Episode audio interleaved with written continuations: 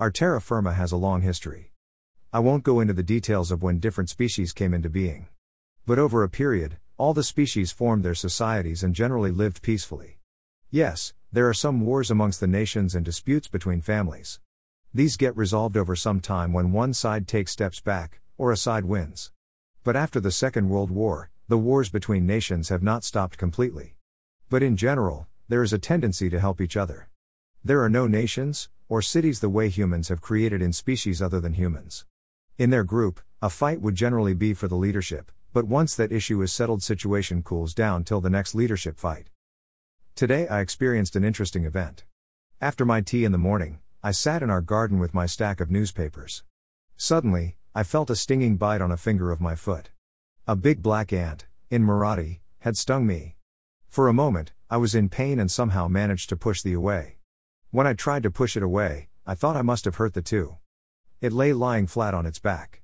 Initially, I thought it had died. After a minute or so, I found it moving a bit. I felt sad about it, but that could not be helped. My reaction was involuntary.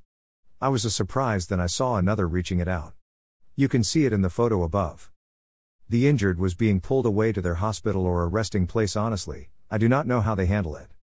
I started wondering how these creatures understood that such an event had taken place. What did they do by moving the injured colleague away? Was it to let them die gracefully away from public glare? Was the who was helping a relative of the hurt? Were they neighbors? How do they recover from such events? I understand a bit about human emotions, but I definitely do not understand the behavior of other species. These days I am lucky to spend an hour, at least three to four times a week, where I can see many birds. I am taking my tottering steps towards bird photography. The only thing true about this statement is that I have the equipment. I never realized that this hobby would open a door for me to meditation.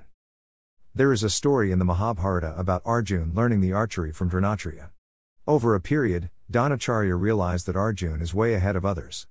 So he takes a test and asks all his students what they see while aiming at the targeted parrot. The parrot model is kept on the branch of a tree. All others say that they see leaves, fruits, sky, and many other things. Only Arjun said that he can see only the eye of the parrot, at the target. Do you agree with my meditation theory? When I am near the water bodies, I see many varieties of birds. Some sit around doing nothing for a long time, and I wonder what they are doing. In humans, we call it dhyana.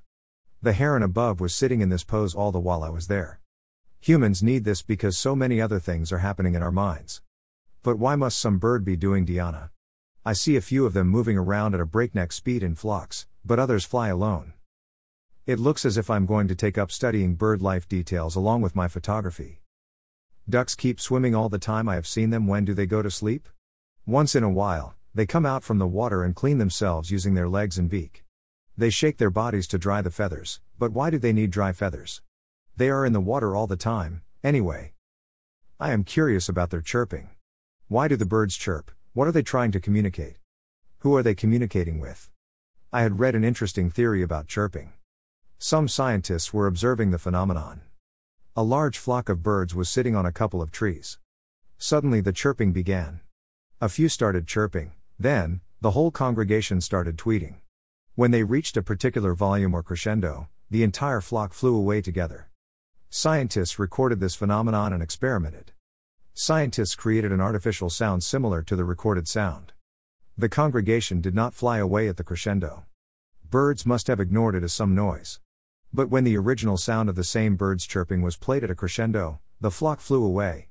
Next time you hear some birds chirping, Try and understand or at least imagine what they are saying. How do the birds decide the seating arrangements?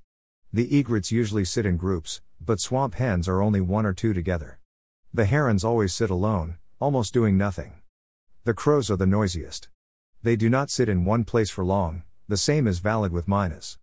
Surprisingly, the Mula River where I go has a group of dogs moving around in the swamps near the banks of the river.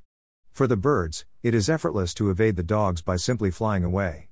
Sitting in the dhyana position, even the herons merely fly away if the dogs come too close.